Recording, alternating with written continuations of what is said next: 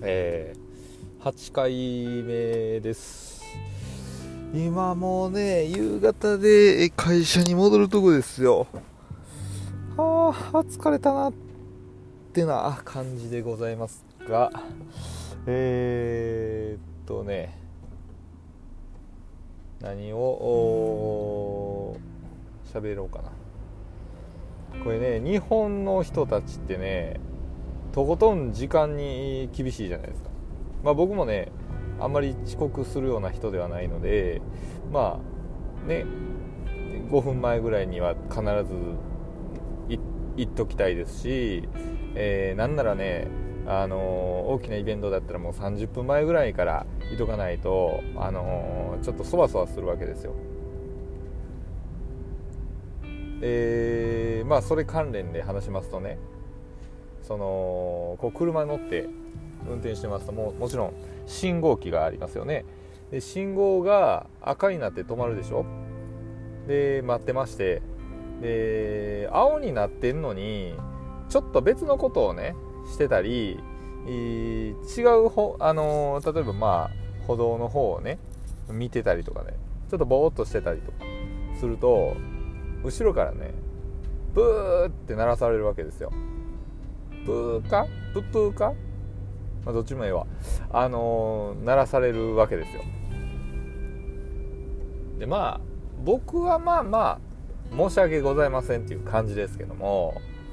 でもよう考えるとねもうそんなに急がなあかんのかっていうのは思いますよね。でここには怒りはないんだけどもう日本という国ではその1秒2秒を争うような、えー、戦いをこう我々はしてるんだなそういうふうにこう実感させられますね。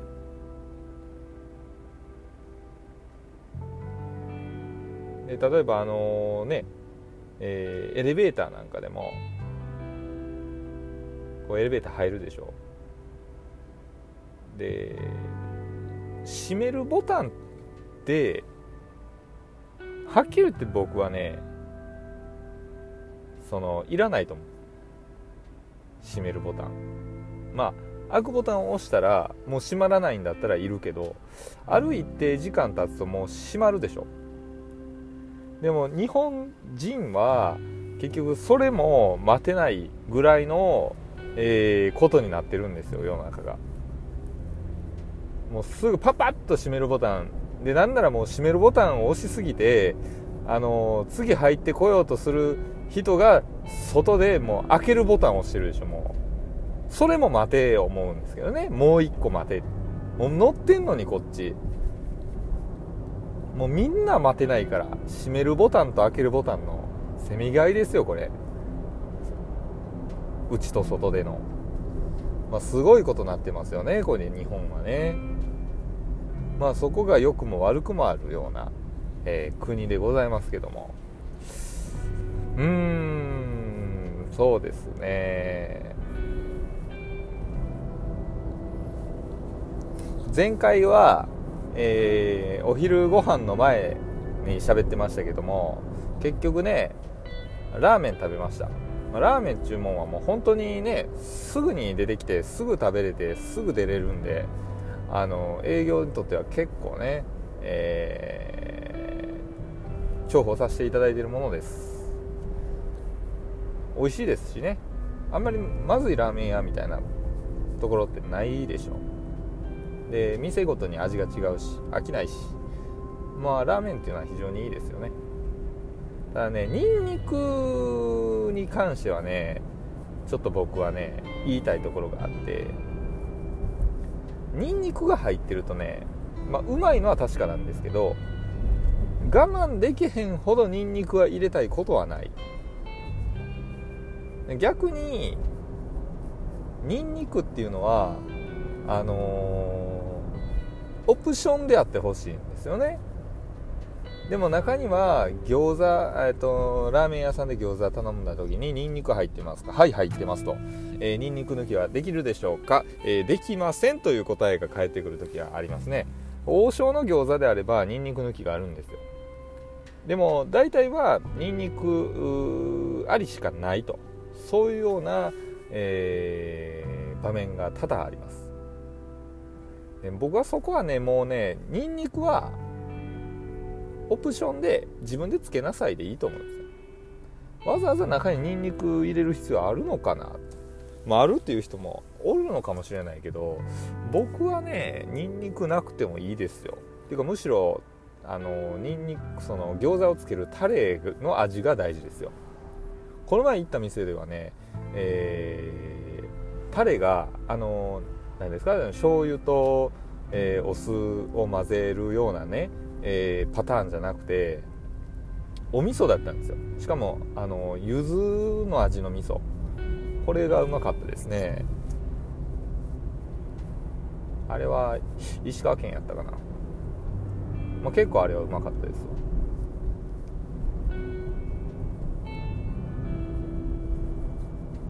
餃子には何が入ってるんですか？他には。ひき肉とキャベツ入ってってないか。なんやろな。餃子を作った経験がないのでわからないですけど。でも世の中の食べ物ってねなぜ食べれるようになってるのかって思ったことありません？まあ肉もそうですわ。牛とかね。なんで牛って美味しいのかなって思うんですよね。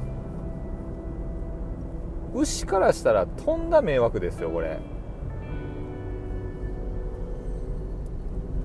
牛のまあまあミルクもそうですし肉もなんで僕のそれはうまいのって思ってますよ牛は、まあ、僕か私かどっちでもいいですけどなんで我々のこれはうまいのって思ってますよね。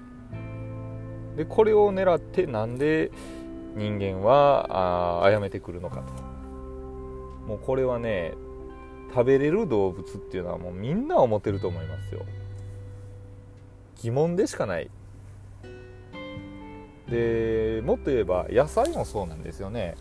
果物もなんで果物うまいんかな。果物って大体うまいですもんね。あのドリアンとかね。えドリアンか？ドリアンやな。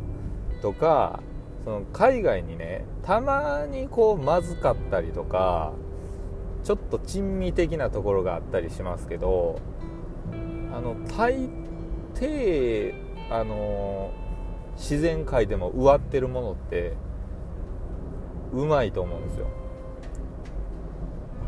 まあ人間がうまく改造していったのかもしれないけどでも甘いでしょ結局は。あの渋柿とかでも食えんことないんちゃうかななんで食えるようになってるんやろなっていうのは非常に疑問ですよねこれは。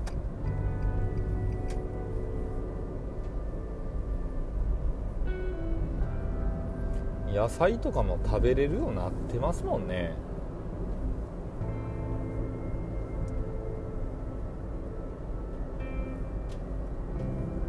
その食べれるようになってるシステムっていうのはうん不思議ですよね。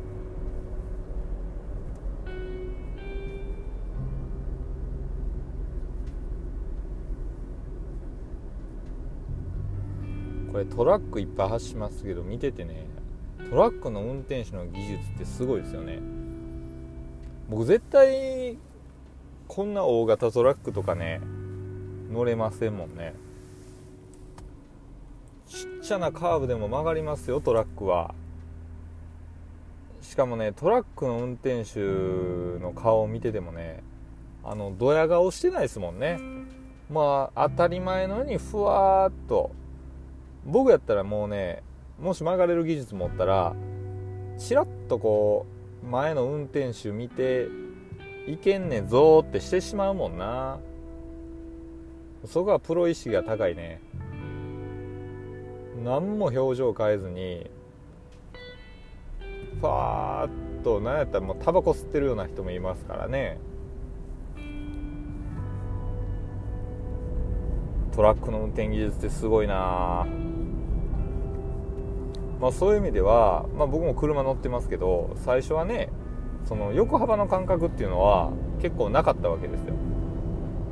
で車幅とかねあの車高もそうですしこう長さもね前の距離とか後ろの距離もね大体こう車乗ってたら分かってくるんですよ。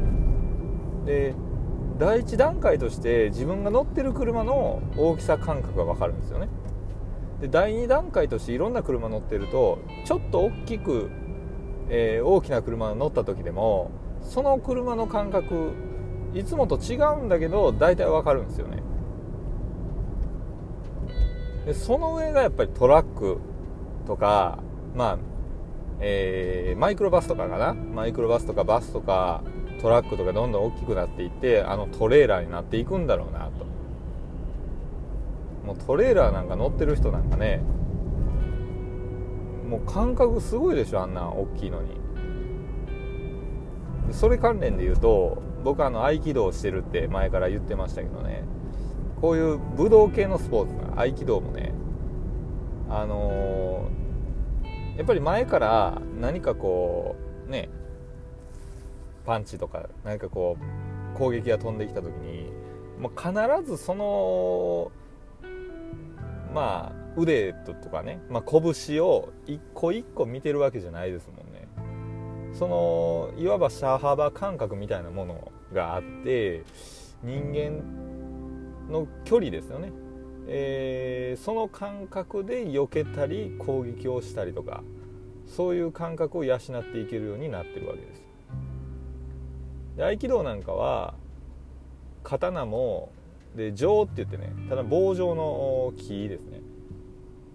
それをこう使ったあの技なんかもあるんですけどまあそれなんかもねその自分の体じゃないけど手に持ったものは自分の体の一部として捉えるということで代々ま伝わってきてるんですけどもそういう感覚をまあ養っていくことが、まあ、合気道が大事なんだなと、まあ、常日頃から思っとるんですね、まあ、そういう意味ではトラックの運転手と僕のやってることっていうのは全く同じ、えー、ことですよね、まあ、感覚を養うということが、まあまあ、大変大事なんだなということでございます。えー、この回まあこれぐらいにしましょうか。もうちょっとでね会社着きますんで、えー、ではまた、えー、次回よろしくお願いします。